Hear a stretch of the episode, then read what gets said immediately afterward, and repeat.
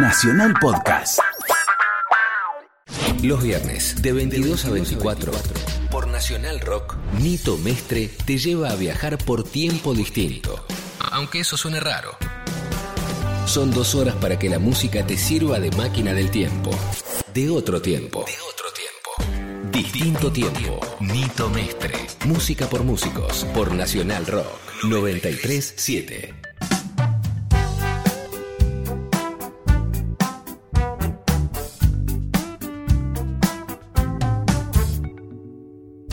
Hola, buenas noches, ¿cómo va? Otra vez en distinto tiempo. ¿Cómo te va, Pamela? Muy bien, Nito. Bueno, me alegro mucho. Como siempre les reiteramos eh, que no somos, somos un equipo. Sí, yo Eso- soy muy aburrida, siempre empiezo el programa igual. Y vos también. Yo también siempre empiezo. Yo eh, empiezo teoría, distinto vos. tiempo. La teoría del buen comienzo. La teoría del buen comienzo es empezar siempre con el pie derecho y después va a seguir y va a fluir el programa. Entonces hay una cosa decir.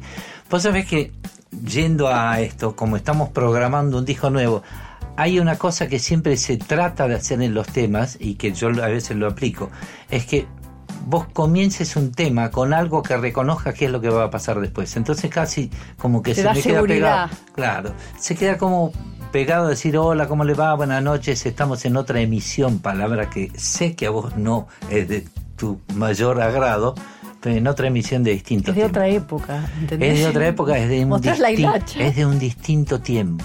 ¿eh? Es como alguien me escribió y un percusionista, no voy al nombre, dice, che, te quiero recomendar a alguien porque sé que vos estás en la pomada.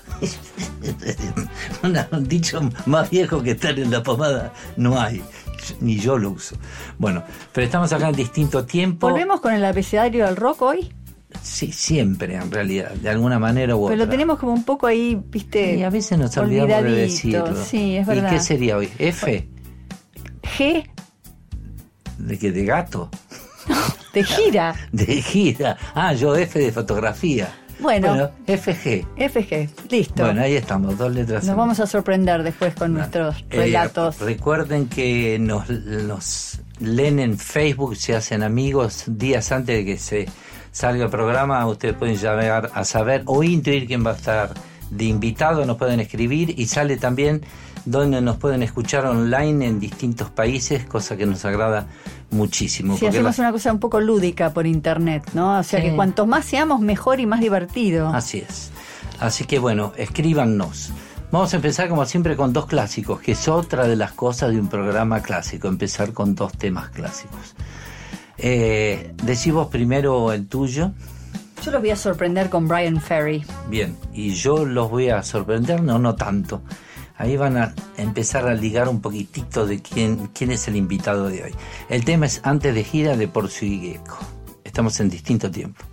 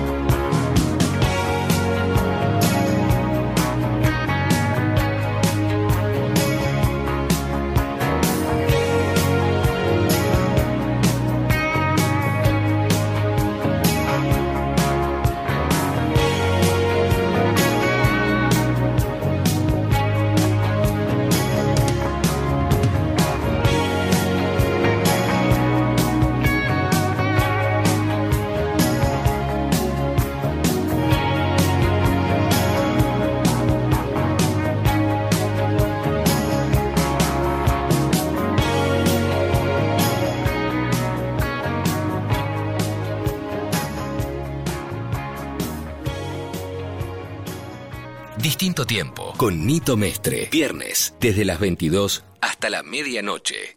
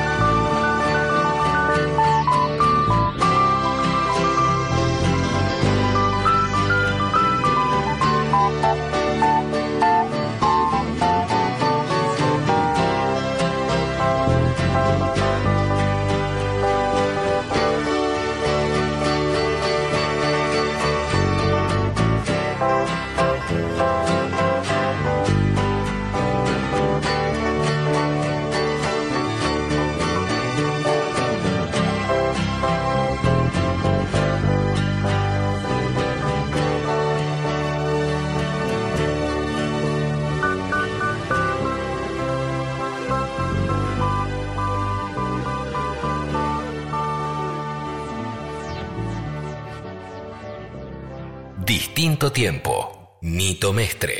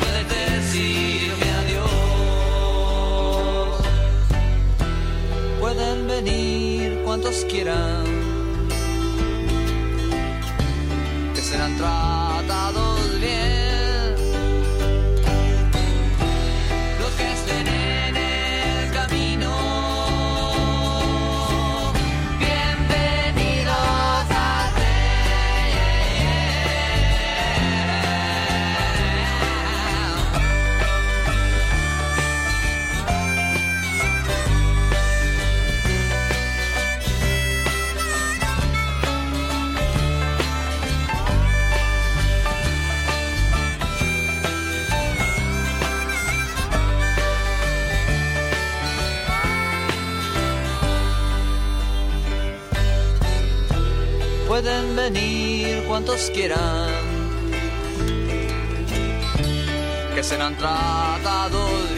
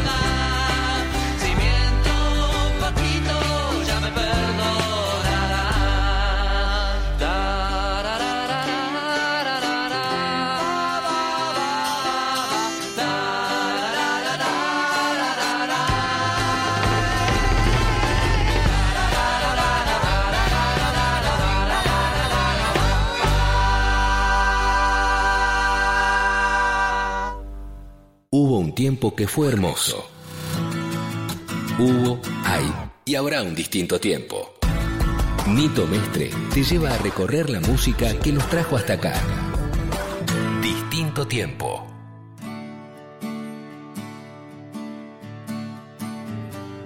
Los invitados no son ni León ni Raúl, No, ni Charlie tampoco. ni Charlie tampoco. Ni María Rosa tampoco. Entonces, Y mira, yo te voy a decir, hubo una gira de, este grupo muy conocido que se comenta que en una de esas vuelve, se está esto, lo otro, yendo de aquí para allá. Y había un personaje que obviamente, y bastante adelantado al tiempo yo supongo, porque esas cosas ahora son muy usuales, de llevar a alguien que registre qué es lo que está pasando.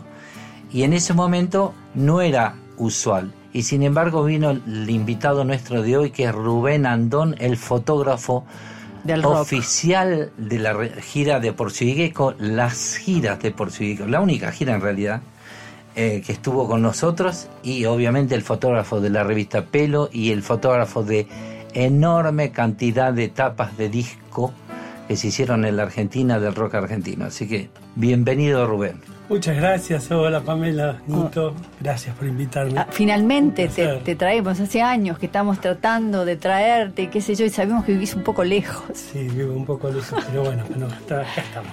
Bueno, me, Me encanta, me encanta buenísimo. Y empezamos justo con, con este, me traes este pequeño recuerdo, me trajo un par de recuerdos, una foto que, que habíamos hecho hace mucho tiempo para prensa, pero con esto de la gira de Porciguieco, la gira de Porciguieco que fue en el año 76, ¿no? En el 74 fue la 74. gira, julio del 74. Ah. Después, eh, en el 76 se editó el disco. Ah, en el 76. Vos sabés que yo creía que había sido en el 76. me- esas- Entonces contame un poquito, vos a mí, por lo visto en el 74 no me acordaba tanto. Claro, sí. Pero bueno, eh, fue una, una gira que se armó casi a los ponchazos. ¿Cómo, cómo fue que caíste ahí? ¿Quién te llamó para venir? Porque No. yo no, me, no recuerdo mucho. No, bueno, yo en, este, en esa época estaba colaborando para la revista Pelo y, y fue una propuesta del, eh, creo que los organizadores de la gira, Luis Wichman. Ah, Luis Wichman, ahí está. Estaba Gabriel Melgarejo también. Ah, claro, ahí está. Y ¿Y vos empezabas en esa época? yo había comenzado eh, a trabajar para Pelo unos meses antes. Sí, hacía um, seis meses, no hacía mucho tiempo. Ah, mira. Sí, Era de tus primeros trabajos en la 19 años fotografía. Ay, eres un Ah, mira vos. sí. Y tampoco hacía muchos años que era el fotógrafo, ¿te imaginas? Que ¿Y era la primera gira? Era la primera gira, sí, Ajá. sí, sí, sí. ¿Y creo te- que fue una de las primeras giras también así de una, un supergrupo argentino, ¿no? En realidad fue, fue una, una gira armada tipo a los ponchazos, porque le dijimos a todos, eh, recién estaba ojeando, eh, pueden venir cuantos quieran, que serán tratados bien, más o menos como dice la letra, porque había algunos, por ejemplo, Raúl y el oso eh, Horacio, que venía del baterista de Reino del Mundo, pero nosotros no tocamos con, con batería ahí. Eh, Jimmy Anido y su am- amiga Ana, que eran amigos nuestros. Eh, Teddy Goldman y su asistente Tony y Diana Lee Fidel, su perro caniche. Diana Lía Frunis, claro que está.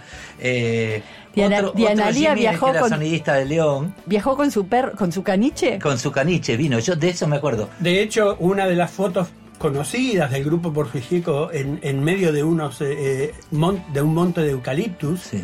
fue porque al amanecer el eh, Diana Lía le pidió al chofer si podía parar porque el perro tenía que bajar a hacer pis y, Sí. y entonces paró, paró el micro y dijimos bueno y todos bajábamos a estirar las piernas dijimos bueno aprovechemos y hacemos una sesión de fotos Y- y ahí hicimos ahí la- se hicieron esas fotos en medio de los de los árboles y también la foto grupal eh, en medio en la ruta que hacía un frío tremendo Sí. esa mañana y estaban todos a- a- De- después vamos a postear esa foto porque es, es- es histórica y aparte porque estamos todos abrigados, agarramos todo lo que ¿Y teníamos. quién la tiene? ¿Vos la tenés? ¿Vos la... Sí, sí, sí, sí, sí. Rubén la tiene. Espero que Diana Lía nos esté escuchando desde Pinamar.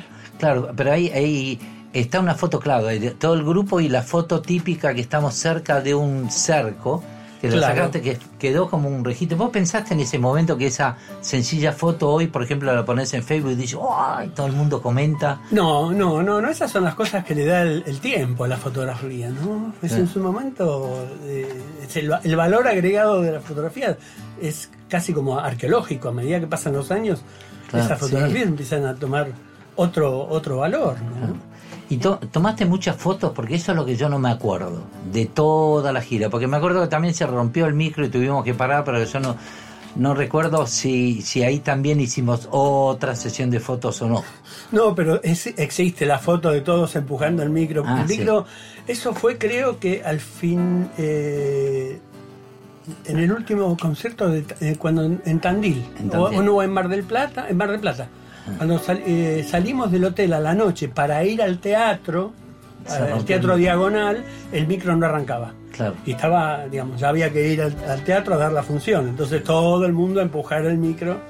Pero y obviamente yo primero saqué las fotos y después me sumé un poco al empujo. Contá- contame un poco, yo era muy chiquita, pero ¿cómo, cómo fue la gira? ¿Qué, qué, qué hicieron?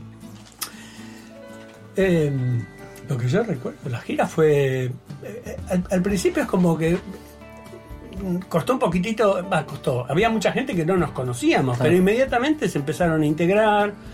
Y, y ya después de la primer parada que se hizo en Las Flores, ya creo que hasta los choferes del, del tax, del, del micro, y bueno, y Fidel, que, que, bueno, resultó ser una mascota simpática que le caía bien a todos, de alguna manera también ofició de integrador. ¿Pero era por la provincia, por el país? ¿Por la gira fue, la gira fue eh, en la provincia de Buenos Aires. Se hizo Tres. Bahía Blanca, Tandil y Mar del Plata. Ah, una gira cortita. Una, Sí, gira, una cortita. gira cortita. Salimos un jueves a la noche y, y- y se volvió el domingo.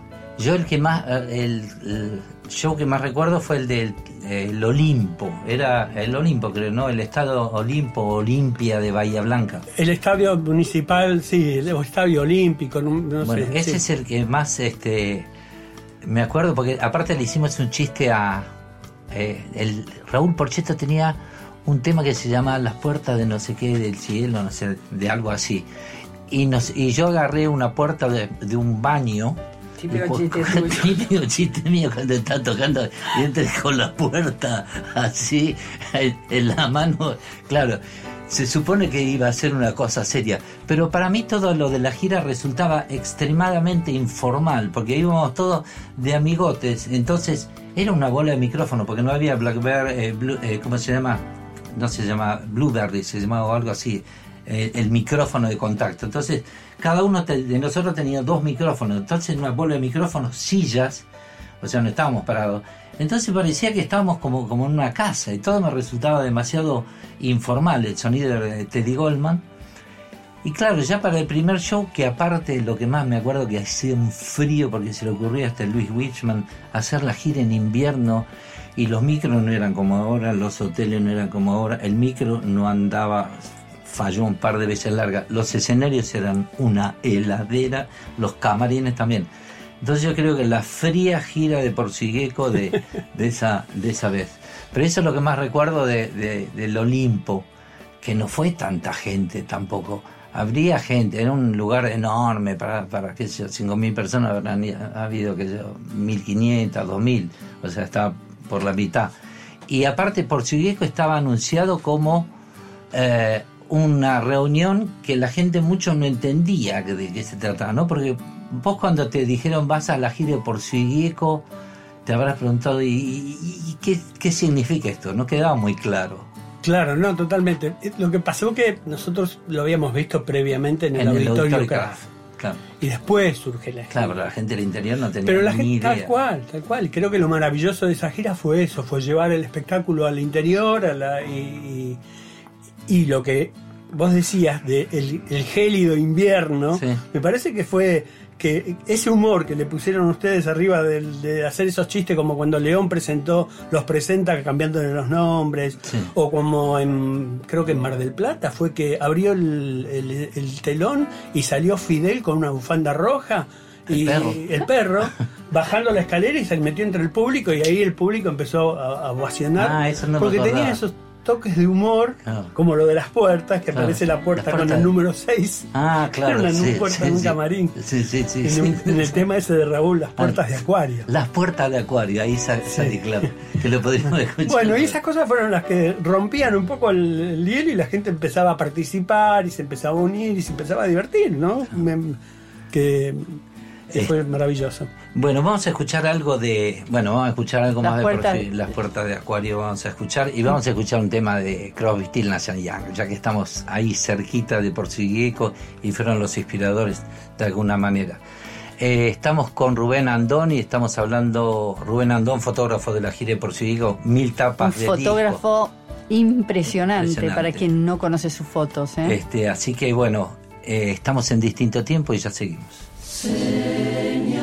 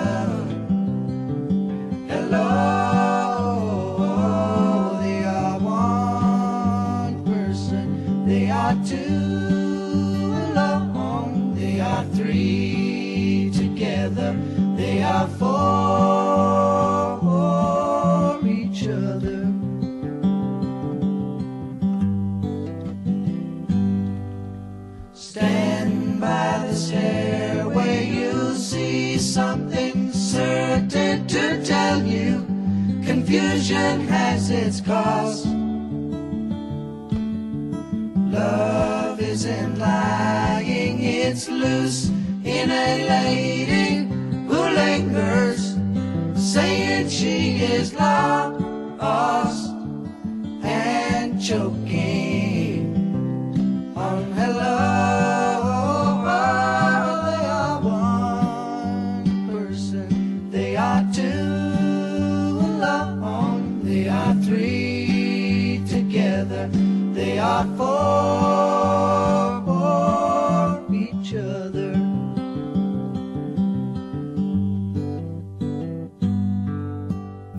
Quinto tiempo, Nito Mestre. Iván, dos siglos de sol.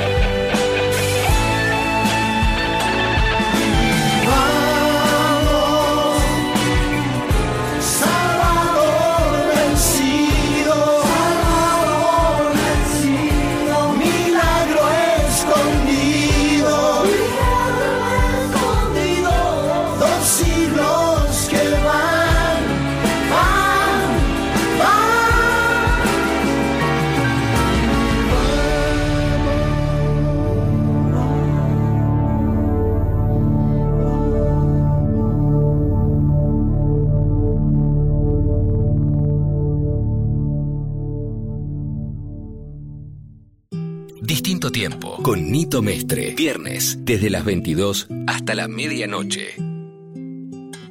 Escuchame una cosita.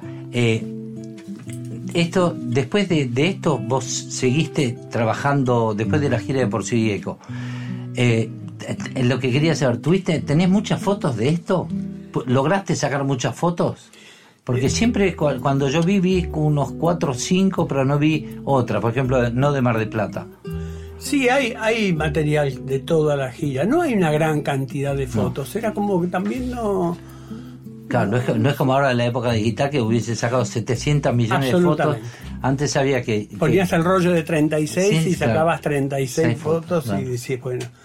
Y se aprovechaba cada una de las fotos, ¿no? Así todo hay bastante material. Pero es verdad lo que decís, eh, que las que se conocen son algunas como muy icónicas y tampoco fueron publicadas muchas fotos, porque en la, en la revista cuando se publicó la gira se imprimió detrás de un póster Ah, claro. y que no sé, el formato creo que es formato A2 o es como si fueran cuatro páginas de una A4. Sí. Y, y bueno, y, y era un relato muy extenso que hizo Juan Manuel Silveira, al cual agradezco que haya hecho ese- Sí. ese- esa crónica tan detallada de la gira que sí, hoy, sí, hoy sí. es un material eh, Claro. muy valioso para reconstruir. Como tus fotos, guardalas. Sí, ese material está perfectamente guardado. Ahora se está hablando así de... Yo tengo todos los negativos ¿Y qué- guardados, prolijos, lavados nuevamente después de 40 años y vueltos a... Y para, para que la gente sepa, estamos hablando, estamos como en tratativas de, de ver si se editan, ya que recuperamos los derechos del disco de Porcivieco, que lo tenía, pasó por varios sellos y nunca era nuestro, y ahora sí, y en una de ellas vamos a, estamos con el proyecto de sacar ese disco con una buena tapa, grabar dos temas nuevos, actuales, dos o cuatro temas tal vez actuales con un buen productor y también lo fundamental y que donde ahí tenés mucha parte, eh, no solamente el material fotográfico, sino material que hemos empezado a filmar por esas cosas de la vida que se te ocurrió, creo que a vos, decir por qué no nos juntamos algunas veces y empezamos a hablar. Y recuerdo que la primera juntada fue con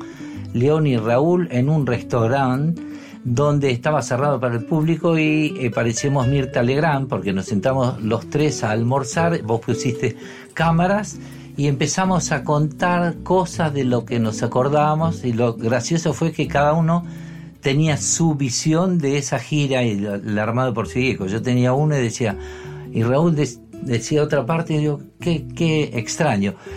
¿Y cómo se te, ocurrió? Porque ahora estamos avanzados y es factible que saquemos un documental con esto y muchas cosas más, ¿no? Bueno, eh, la idea surge a partir de una conversación que tuve con Raúl hace, tiempo, en la época que él estaba presentando el Dragones y Planetas en el Teatro Ateneo. Y, y él me, había dicho que tenía ganas de hacer, de grabar un- un- vol- volver a grabar, eh, creo que canción primera de Cristo Rock y ver si Ah. podía juntar a Por su Hijieco. Ah. Y, y sería fantástico hacer, grabarlo y hacer un video. Y, y- y bueno, y me, me fui con esa idea pensando en mi casa y dije, ¿por qué no un documental? ¿Por qué no si está el material? Y a partir de ahí empecé a registrar lo que se podía. Lo primero fue esa reunión que tuvimos en el restaurante de, de unos amigos, Sí. que lo abrieron especialmente para la reunión. Claro.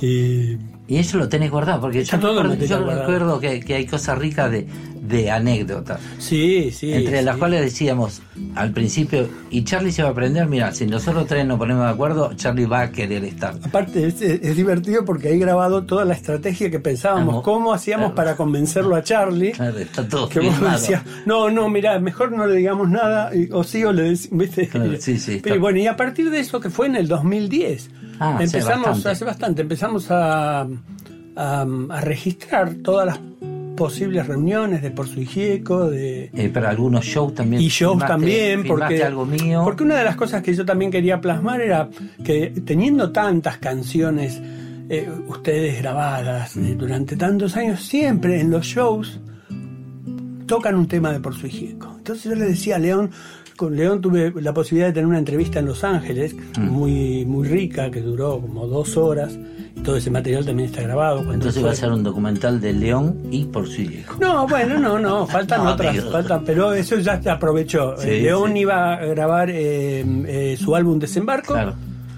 y yo viajé a Los Ángeles y, hice algunas tomas dentro del estudio de grabación y una entrevista con él de, sobre, sobre la idea de incluir Bicentenario. Ah, claro. Porque eh, fue un tema que León, que grabaron eh, ustedes en el estudio de León, Claro. que, y que también es- estaba la disyuntiva. Ch- Charlie no iba, no fue el primer día, entonces no sabíamos si iba a ir Charlie, Sí. iba a ser por su hijieco, pero si no iba Charlie, no era por su hijieco. Claro, porque en realidad nunca estuvimos juntos eh, eh. Y hay otra curiosidad, vos sabés que cada vez que nosotros teníamos que sacar una foto por Chilleco, excepto las que sacaste vos y una sola o dos de estudio, nunca pudimos sacar los por Chilleco, nunca estábamos los cinco juntos. Porque el que faltaba muchas veces era Raúl. ¿Sabes por qué? Porque después me enteré, porque Jorge Álvarez, que era el productor, me enteré hace poco tiempo, Jorge Álvarez trataba de a veces no avisarle a uno u otro para que no estemos todos juntos, una cosa muy extraña. Entonces hay una foto este, que está que estamos todos y falta Raúl y yo puse en, en un árbol, escribí Raúl Porcheto, que era una foto de prensa, casi como jorobando, ¿no?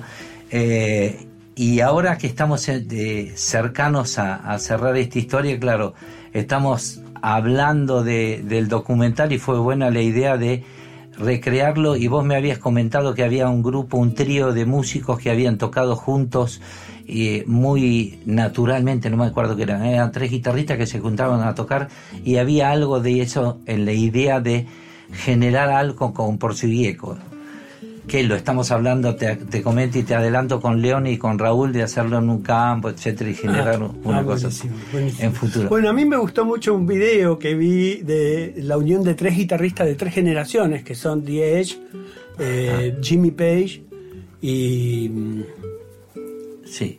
Y sí, y eh, Plant. No, no, eh, el, el jovencito que usa sombrero. No.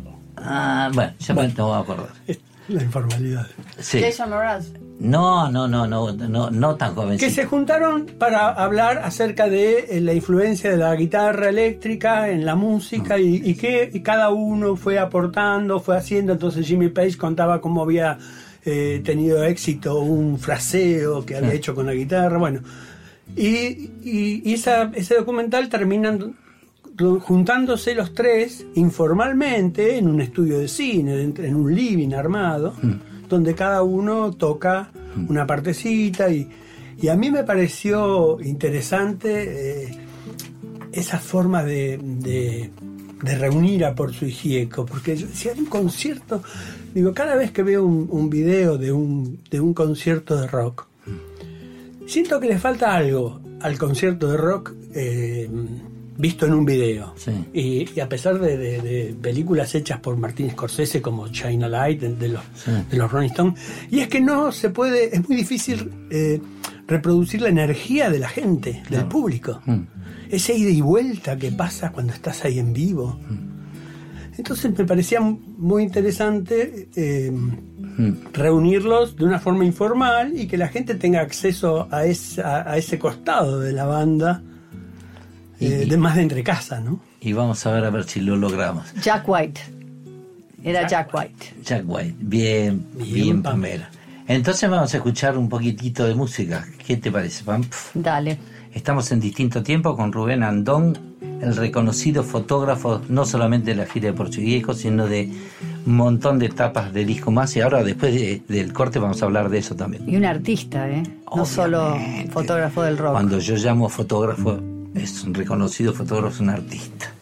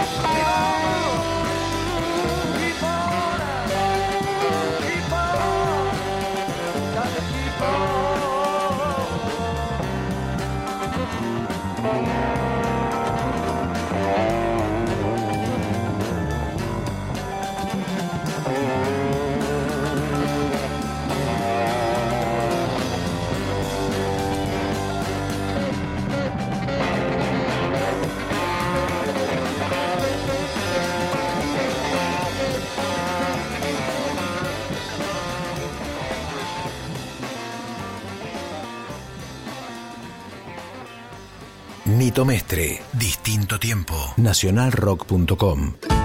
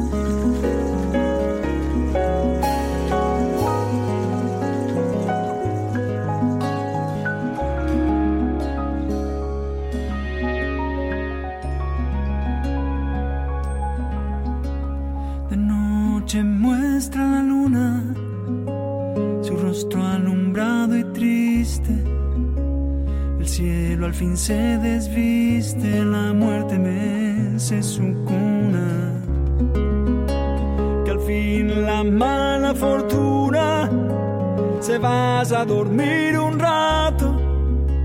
Se quite traje y zapatos, se olvide de mi existencia que yo frente a su sentencia declaro mi desacato.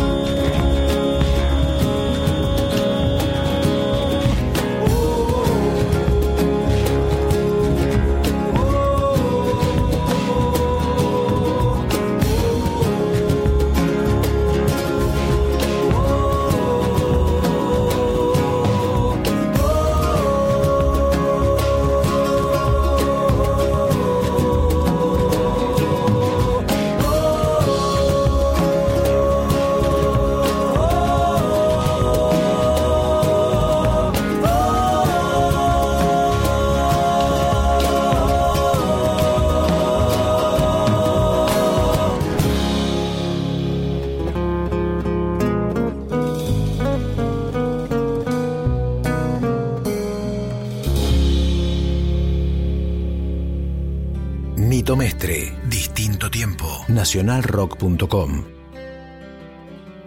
Después de, de- de trabajar para la revista Pelo, ¿estabas empezando a sacar fotos de tapas de disco o empezaste después? ¿Fue a raíz de trabajar en Pelo que te conectaste con los músicos para, qué sé con Raúl, con, conmigo, con Spinetta, para hacer fotos de tapas de disco, fotos de prensa, etcétera? Fue casi paralelamente, porque en realidad la primera persona que, que me convoca para hacer una foto de tapa de disco fue Raúl. Ah. Y yo estaba recién comenzando con la revista Pelo. Y él me llamó, me llamó porque tenía que hacer el álbum Porcheto. Me acuerdo que Raúl vivía en la calle Yerbal, todavía en Flores. En y- Flores, y hicimos esa foto de él sentado contra la pared con el estuche de la guitarra abierta, donde vino la perrita y se acostó adentro y, y la dejamos, hicimos la foto de Raúl con su perrita. Y fue la tapa del álbum Porcheto en 1976. Esa fue la primera tapa de él. Y estaba en el segundo o tercer disco El- de él. sí, el más o segundo, menos. después de Cristo Rock Ah, fue de Porcheto. Sí, y después, bueno, continué haciendo el resto. Hicimos eh, Metegol Televisión, Chico Cósmico, Volando de Vida. Ah, todos todos, esos con Raúl. Sí. ¿Le hiciste a Luis también Espineta? Eh, mm, Lo de. No, lo de o Luis fotos- fue. o son fotos de prensa. Eh, la compañía discográfica editó un álbum recopilación de Invisible Ah. y le- utilizaron, le pidieron a, a Ripoll y me pidieron a mí si podían usar una de las fotos del descarte que se habían hecho para la tapa de la revista Pelo. Ah, o sea, con Luis hice la- una sesión de fotos para la tapa de la revista Pelo y de ese descarte se utilizó un retrato para eh, esa tapa de, de un álbum que editó la compañía discográfica. ah. Me hiciste la tapa a mí del, del conocido 2010. Y sí, y una- y una foto, foto- de foto. Sí, Eh, que y fue- también hicimos juntos una foto para el, eh, creo que el primer álbum de Los Desconocidos, una que están en un parque, que nos fuimos al Ah, parque no, para el, Pereira seg- Ola. para el segundo. segundo. Para el segundo. Ah, ah, claro, sí, sí, nos sí. fuimos al parque Pereira Ola. ya Y que fue la tapa playa. de la, de la revista Expreso Imaginario. Bueno, mira. Después, esa foto, en colores. Sí, me acuerdo perfectamente. Que había un- un- unos árboles llenos de hojas amarillas. Sí, Saltando sobre las nubes. No, era, eh, espera, el segundo era Sobrenito Mestre y los desconocidos dos. Ahí, ahí me confundo, si era ahí o saltando sobre las nubes. Puede ser Puede ser, sobre las sí, puede ser en esa época. Eh, ¿Escuchamos algo de, de, de eso? Dale. Estamos con Rubén Andón en distinto tiempo.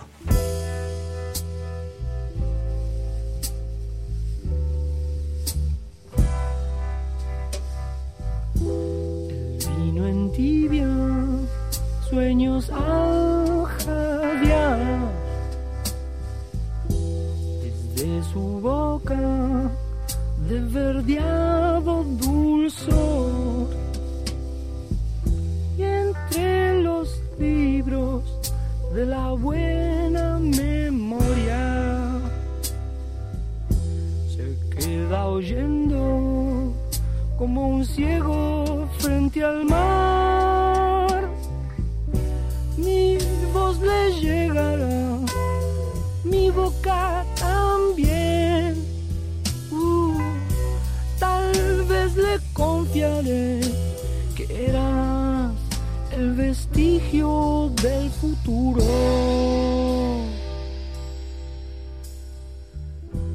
Rojas y verdes luces del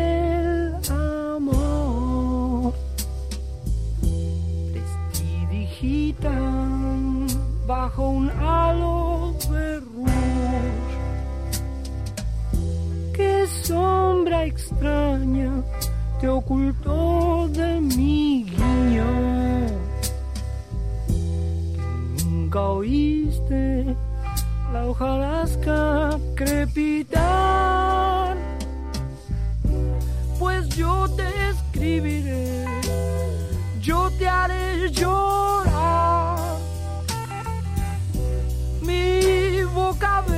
alone.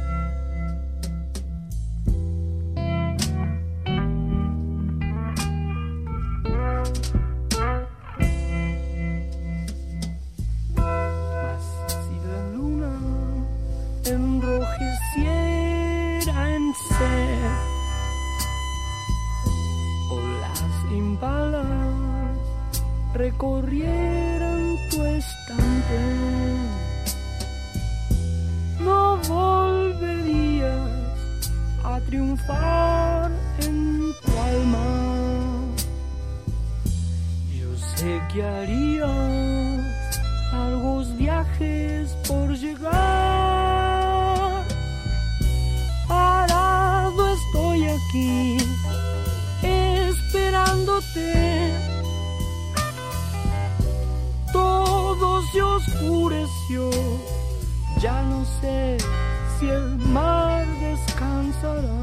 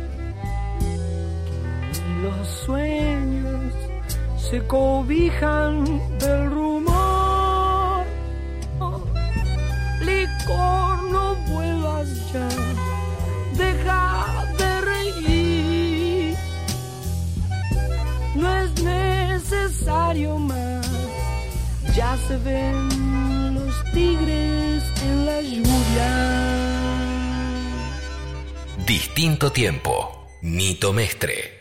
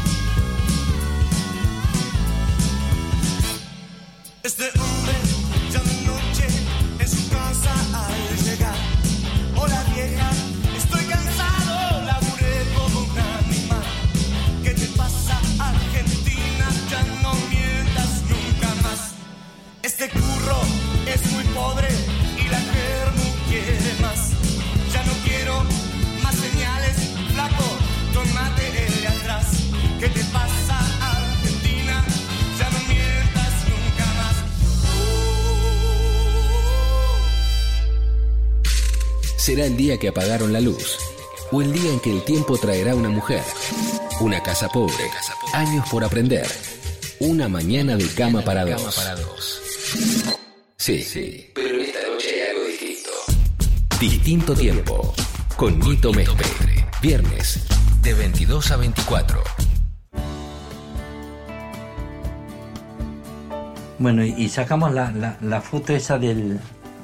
Digo foto de foto porque la foto me la había sacado Alejandra, mentaste la foto del redondelito del disco. Y después yo me acuerdo que fuimos al estudio a sacar la foto de Tu dedo, del dedo marcando con el teléfono. el número de teléfono. Que era, no sé si vos o yo habíamos traído. Vos tenías un estudio cerca de Hipólito Yrigoyen por ahí, por el Sí, centro, por ahí. Hipólito Yrigoyen y Santiago del Estero. sí. Ah, ahí, es, ahí fuimos. Y también sacaste la histórica foto de la contratapa. Claro. Y una foto del interior, que es una Y- valija donde estás poniendo el teléfono. Donde estoy poniendo el teléfono, exactamente como diciendo, porque la idea era tipo que la gente se dé cuenta que era el teléfono, pero no llamen tanto, o sea que en una de esas yo lo iba a esconder adentro de la valija, tipo, entonces Para que di no una sugerencia, no resultó. O sea, estaba bien la, la foto, la idea, pero no resultó. Pero sí la foto de la contratapa que fue eh, histórica porque se reunieron, por ejemplo, Rubén Rada, David Lebón, Charlie, Pedro Aznar, El Mono, eh, toda la banda mía, el técnico Alan Pratt, que era del grupo Harp, o sea, todos los que habían participado, Martínez. Claudio Martínez, bueno, claro, eh, Roberto Yesagui, claro, todos los está, músicos de- todos los músicos de la banda, pero fue más complicado sacar a todos ellos juntos porque era en los estudios Tenete, me acuerdo que, Sí. que le sacamos esa foto. Y Bueno, era- eso fue un, un- un gran logro de producción, más que hacer la foto, porque Sí, porque era que estén todos juntos en, el mismo día. ¿Qué, qué otras cosas hiciste de, de tapas o de, de dentro del rock? Después llegó un, un momento en tu vida donde te dedicaste a la publicidad, pero antes. sí. Bueno, tapas hice varias. Hice la grasa de las capitales de Cerujirán, Ah, por ejemplo. Ah, ok. Ah, eso no sabía. Sí. ¿Y cómo llegaron a, al disfraz y a, la, a, a esa... ¿Dónde se hizo la foto? Contame la, un la poquito foto, todo la eso. foto se hizo en, en- en mi estudio y, y la idea de Charlie y quería él reproducir una de estas clásicas tapas de la revista Gente donde aparecen los famosos del año y, y creo que tenía que ver con una nota que había salido en la revista Gente donde habían ido a ver un, un, un show de o un concierto de Cerú Girán y como como no les había gustado Ah, mucho, no, dijeron ¿sabes, sabes quién era? Eh, ¿Te acordás que entrevistamos a, no era de la revista Gente, sino del Expreso Imaginario, el que entrevistamos de Uruguay, ¿cómo se llamaba? Jorge Nasser. Jorge Nasser había hecho, hace poquito tiempo nos contó en otro programa, eh, había ido a un recital de Girán y no le había gustado demasiado el show porque era el primer show de Girán, cosa que después de alguna manera él se arrepintió. Él es músico uruguayo, pero era eh, redactor de la revista Expreso Imaginario. Y en un momento al final de la nota puso genio o qué. Y entonces, a raíz de esa rabia, eh, ¿te acordás que Jorge Nasser dijo, hizo la, la cosa de la revista Gente, lo trasladó a la revista Gente, claro, no se iba a meter con el expreso imaginario. Claro. Entonces, la gracia de las capitales, genio o qué, creo que puso él en la tapa. porque creo que en la nota decía no era Cerú Girán, era como decir, no los reconocí porque no tocaron como yo me imaginé que iban a tocar Claro. o iba a sonar, que entonces no eran Cerú Girán. Entonces a Charlie se le ocurre eso, encontramos a los dobles de Ah, Cerú Girán. Y aparece eh, David Lebón vestido de de deportista, Sí, Charlie sí. vestido de expendedor de la Shell. Y esa foto se armó en el estudio y Cada uno eligió ahí lo- con lo- algunos lo- elementos. Ah, sí, cada uno eligió los personajes ahí. Sí, se trajeron un bolsito con algo de ropa Ah. y el resto de las cosas se produjeron ahí. Por ejemplo, Charlie tiene el bidón de que se usa en el revelado. Ah. fuimos al laboratorio, lo trajimos. El, el maletín que tiene Pedro se lo pedimos al, co- al contador, que justo ese día estaba ahí. Ah, ah, ok. Está muy contento. Claro, porque esa tapa pasa a ser icónica, es decir, parece una cosa súper armada. Y se armó así. Y se armó así, ¿no? Ahí no había ni, ni vestuarista, ni maquilladora, ni, ni asistente de producción, ni nada. Era Ah, estaban ustedes cinco. nosotros cinco. Ah. Che, yo traje esto. Por eso Y son decía, A ver, mágicas. ponete esta. No, cambiate esta camisa. ¿Tenés otra? Sí, tengo. Y así se armaba. Ah, La verdadera historia de la foto esa, famosa. Y, ¿no? y- y- y fue icónica, claro. Con ellos también hicimos otra otra foto que fue muy vista, que es la que están con las bocas tapadas con dos cintas. Ah, sí. eh, Más que- adelante era. Claro, más de adelante, También sí. Girán. Ah. Están los cuatro con las bocas tapadas. Después, bueno, tapas de discos hice eh, Guadu Guadu de Virus. Ah, la prim- ¿El primero? El, prim- el Ah, primero, primero. en el 80. sí. Eso, eso que te llaman directamente de, Del- del CBS. la- era, sí, porque era CBS. sí, siempre era, bueno, claro. ah, Ah. Como había hecho una otra cosa para, pa- había hecho lo de León Gieco siete años para Music Hall, entonces empezaba como, nada, a, a correr y digamos, esto era así, te llamaba el manager, che, podés hacer la foto para la tapa. Y, en fin. ¿Y soñabas que, que en una de esas iba a tener la trascendencia de esas fotos No, hoy en no. día que iba a pertenecer a una camada de... Porque estamos hablando de José Luis Per- Perrota, que es otro fotógrafo que falleció hace mucho tiempo, que también hizo muchas fotografías casi sin querer, porque los fotógrafos, en el caso de Perrota, creo que se dedicaba, era eh, publicitario más que todo. Sí, Y por amistad y cosas así sacaba fotos y ha tenido un gran catálogo. y, Vos- y- y quiero aprovechar para de- decir que se va a, a inaugurar de acá poquito 28 tiempo. en el museo. Sí, sí, sí. Desde el 28 de febrero hasta, hasta Dos meses va a de durar. abril está durando. En el esta Museo de la. Ciudad, una muestra de, de fotografías de José Luis Perrota que va a ser imperdible. Escuchame, Vos vos. vas a dar una charla ahí, ¿no? Eh, me hablaron de, de la posibilidad de participar, están organizando charlas, pero todavía no sé. Yo encantado de participar. Son- sí. Si dura dos meses. sí, sí, hay tiempo.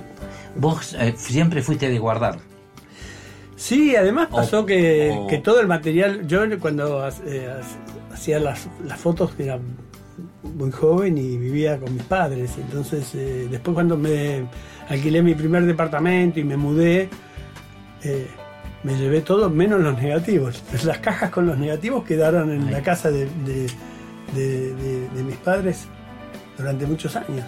Pero bien Bien conservado. conservado. Yo guardaba los, cada, cada rollo que se sacaba, se lavaba, se ponían en funditas de plástico dentro de un sobre con el- la fecha, el concierto y todos esos sobres en cajas tipo cajas de zapato. Qué suerte Así que se iban apilando y se guardaban. Y quedaron 40 años ahí, hasta que un día me, me dijeron, che, arriba hay unas fotos tuyas que no... Ah, mira, 40 Entonces- años.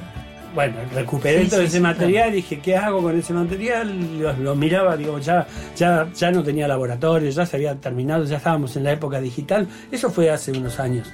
¿Y llegaste, 2008, a, ver, 2009. llegaste a ver todo?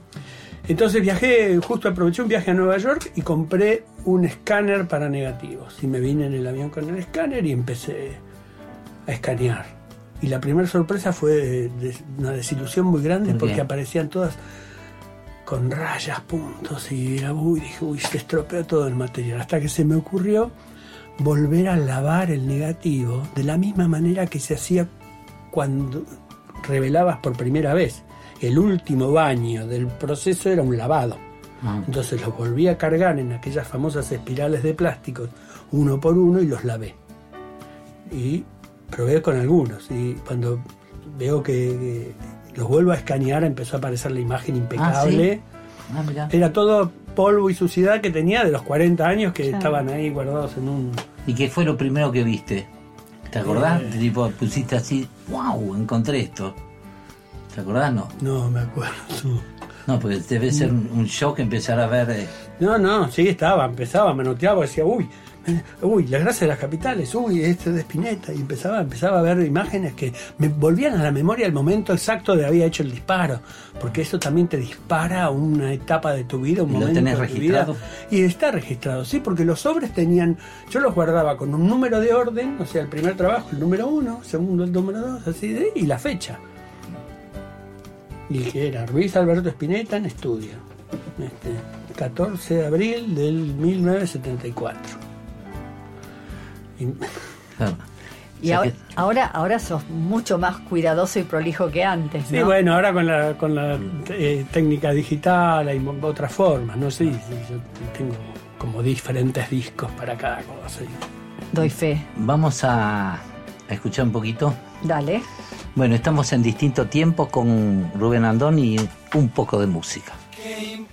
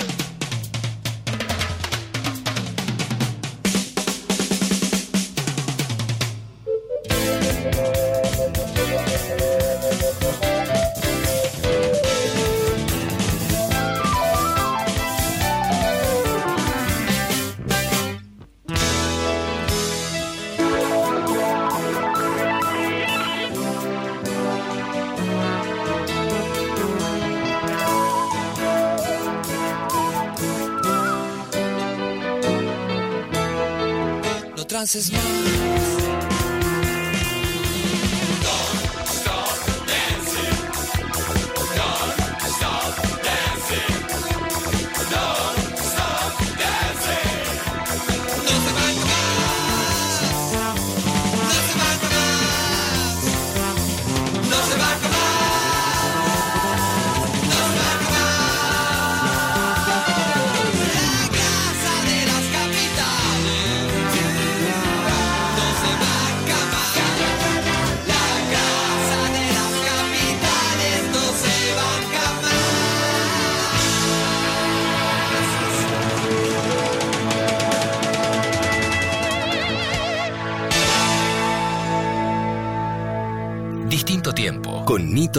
Viernes, desde las 22 hasta la medianoche.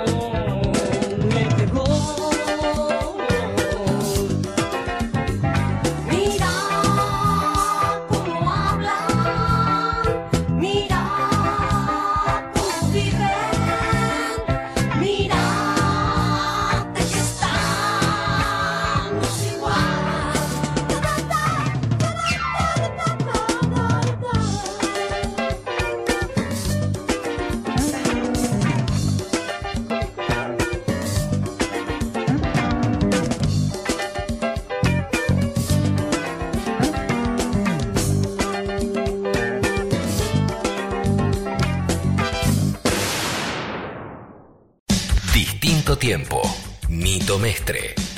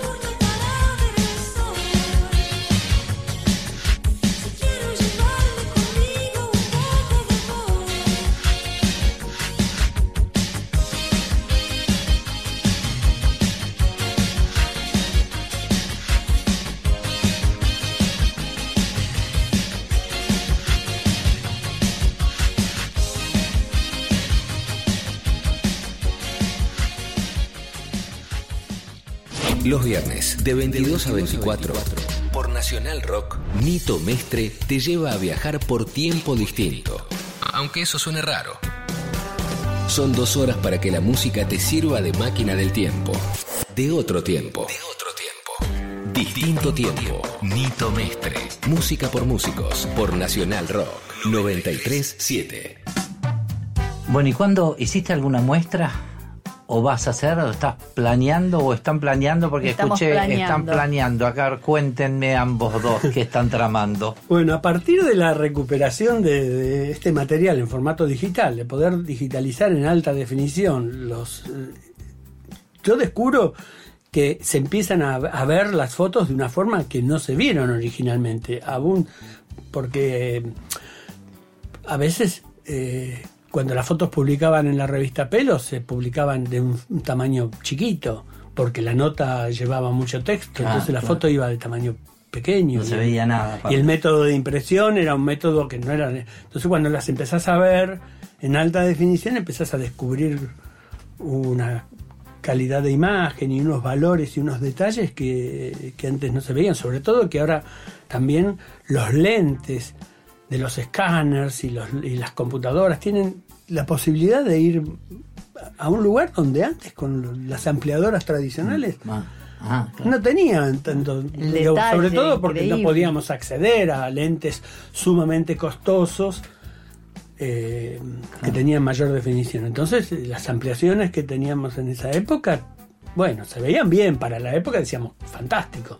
Pero hoy, con la afluencia del, del, del HD, Ultra HD, el 4K, el 8K, la, la- la gran canti- la gran definición de los lentes, ¿Sabés lo que deberías hacer vos en tus charlas del abecedario del rock? ¿Qué? Agarrar, elegir unas 10 fotos de Rubén Y y, si me- llevártelas de gira con vos Y si me, si me da, yo encantado. para, sí, para, pero- para, Pero- para pero- promover. pero No, vos- porque. Y después él tiene que ir a hacer su muestra. sí, ya sé, digo Claro, por eso. yo voy a la gira. No, no, no, digo, pero vos vas a hacer alguna muestra, estuviste en plan. Yo vi algunas carpetas que habías mandado Sí. eh, eh, hace un tiempo atrás, ¿te y- acordás? hice, hice, eh, expuse un par de veces eh, dentro del marco de Arte por la Paz, una propuesta de Raúl y León junto a Estela de Carlotto. Me convocaron para exponer en, en- en el Museo Haroldo Conti y después en el Museo Malvinas. Y la verdad es que la, la- la muestra fue un éxito. Es espectacular, realmente. Y nosotros tenemos un proyecto que todavía no sale por estas cuestiones de la burocracia y qué sé yo, pero que realmente no vamos a bajar los brazos hasta que saquemos el proyecto de- adelante, ¿verdad? Sí, sí, además a mí lo que me pasa con esa muestra es que tiene, es un poco como una especie de álbum familiar de- de- de- del pueblo, porque van los, los padres con los hijos, los Claro. hijos que hoy escuchan Spinetta van con los padres que estuvieron en ese concierto, entonces eh, se sacan es- la foto delante de la foto. Es una clase de historia, la Sí, moda, sí, sí, ¿viste? claro, claro, Eh, a mí me, me contaron en el Museo Malvinas una anécdota de que iban las escuelas a visitar el museo y en una de esas uno de los chicos dice le dice a otro, uy mira ahí está tu abuelo y era el nieto de Luis de Spinetta que estaba en el grupo Ah, de, mirá, mirá. del- de los chicos que iban a visitar la- el Museo Malvinas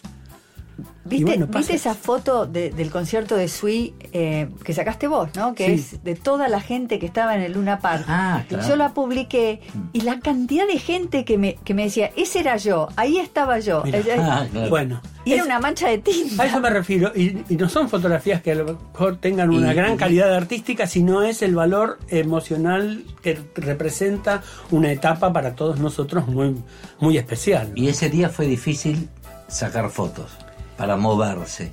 el, el Luna el- Park. el 5 de septiembre del Sí, 75. sí. Sí. Complicado. Complicado, complicado. Claro. Pero bueno, No, porque había. Claro, porque yo cuando. Yo no me acordaba, pero cuando vi esa foto que sacaste el público, digo, claro, con razón hacían el cálculo de la gente distinto al Luna Park. Si vos ves el Luna Park ahora, hay butacas. Antes entre no había espacio para nadie directamente, porque no eran butacas, sino que eran eh, directamente es- escalones anchos donde la gente se sentaba Claro. y seguía metiendo gente uno atrás del otro, atrás del otro, entonces era tres veces más de lo que entran ahora. claro. Y por lo tanto, para circular por ahí, supongo que era un lío para sacar cualquier foto. Era, no, era complicado, sí, sí, sí. Porque no hay. eh, yo, las únicas fotos que vi de público son las tuyas. Y esa ese cuando yo la posteé, me acuerdo que te puse un, un mensajito que dice, estas fotos nunca la viste porque fueron tres minutos antes de que comience, antes que apaguen las Claro, luces. claro. Entonces, ustedes estaban en los camarines Claro, esperando que aparece. Por eso, ese- esa imagen desde el escenario hacia el público, son Pero dos sí- fotos, porque yo- no existía la cámara Los panorámica. carteles de publicidad de la época. Claro, Era, sí. O sea, Sí, muy gracioso. Y también sacaste algunas fotos en, el, en los camarines. También saqué- sí, sí, sí. No hay un fotógrafo que haya entrado a camarines excepto vos. Creo que... No.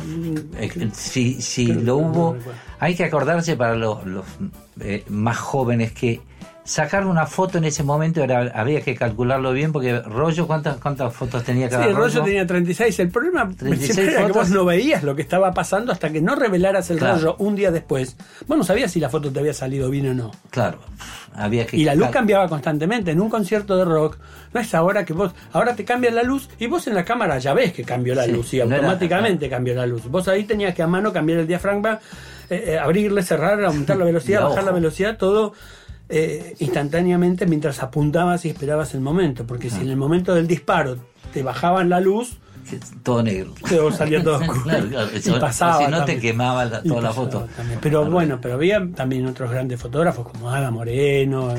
Y- Y el otro que sacó fotos que, claro, ah, no, que sí estaba, pero que no vi fotos de él era Martí, claro, Eduardo Martí. porque eh, el padre de Manuel, eh, de los Siriacuriaki, porque él sacó las fotos a pedido de Jorge Álvarez, que eran las fotos para el disco. Entonces él sacó en color, pero no vi, y no sé por qué motivo, nunca salió una foto de, de camarín de nosotros. Mira. Sacó todo de público. Hermosa Y debe haber tenido el mismo problema también, porque las luces se las hacían los jaivas. Y claro, no había un plan de...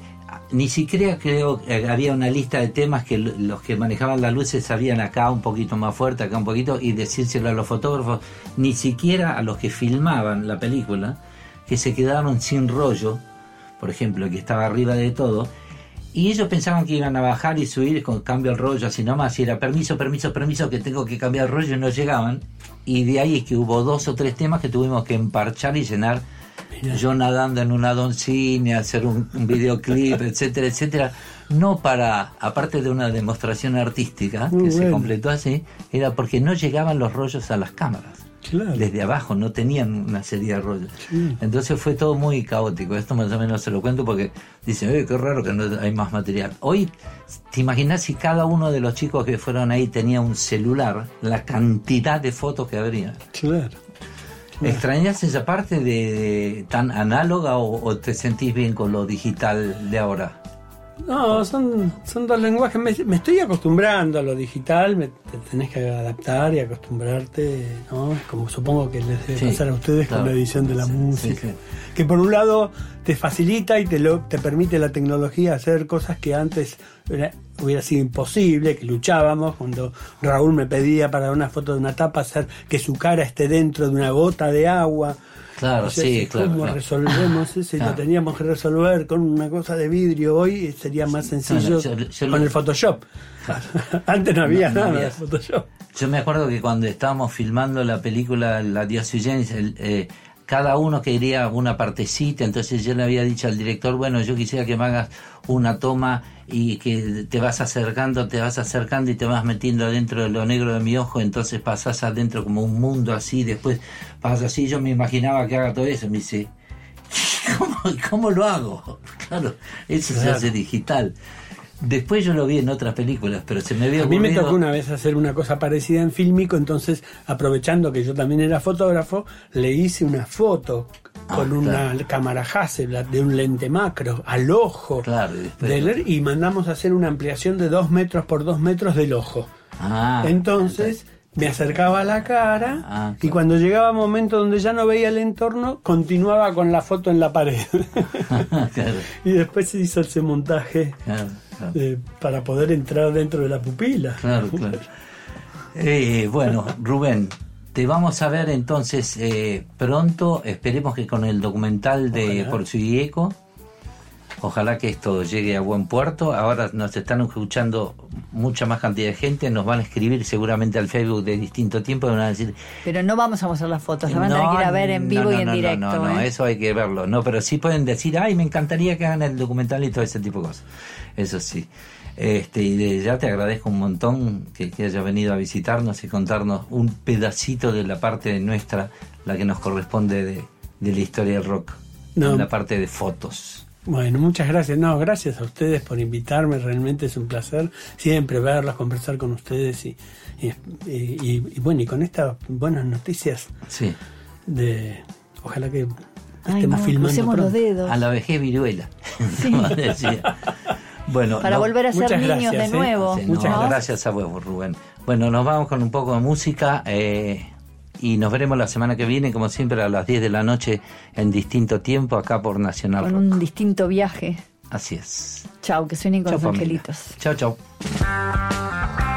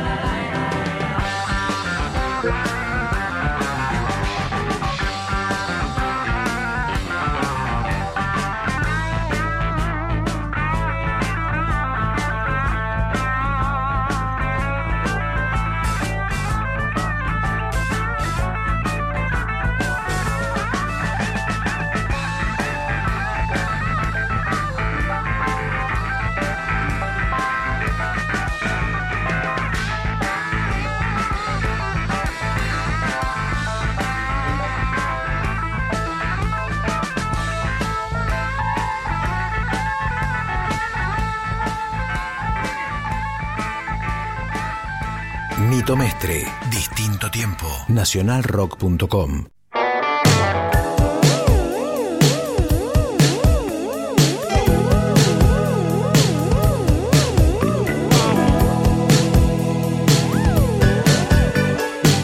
Ella es tan chica, tan drogadicta, ella no sabe mucho más que hacer. Quiere un cuaderno, un diario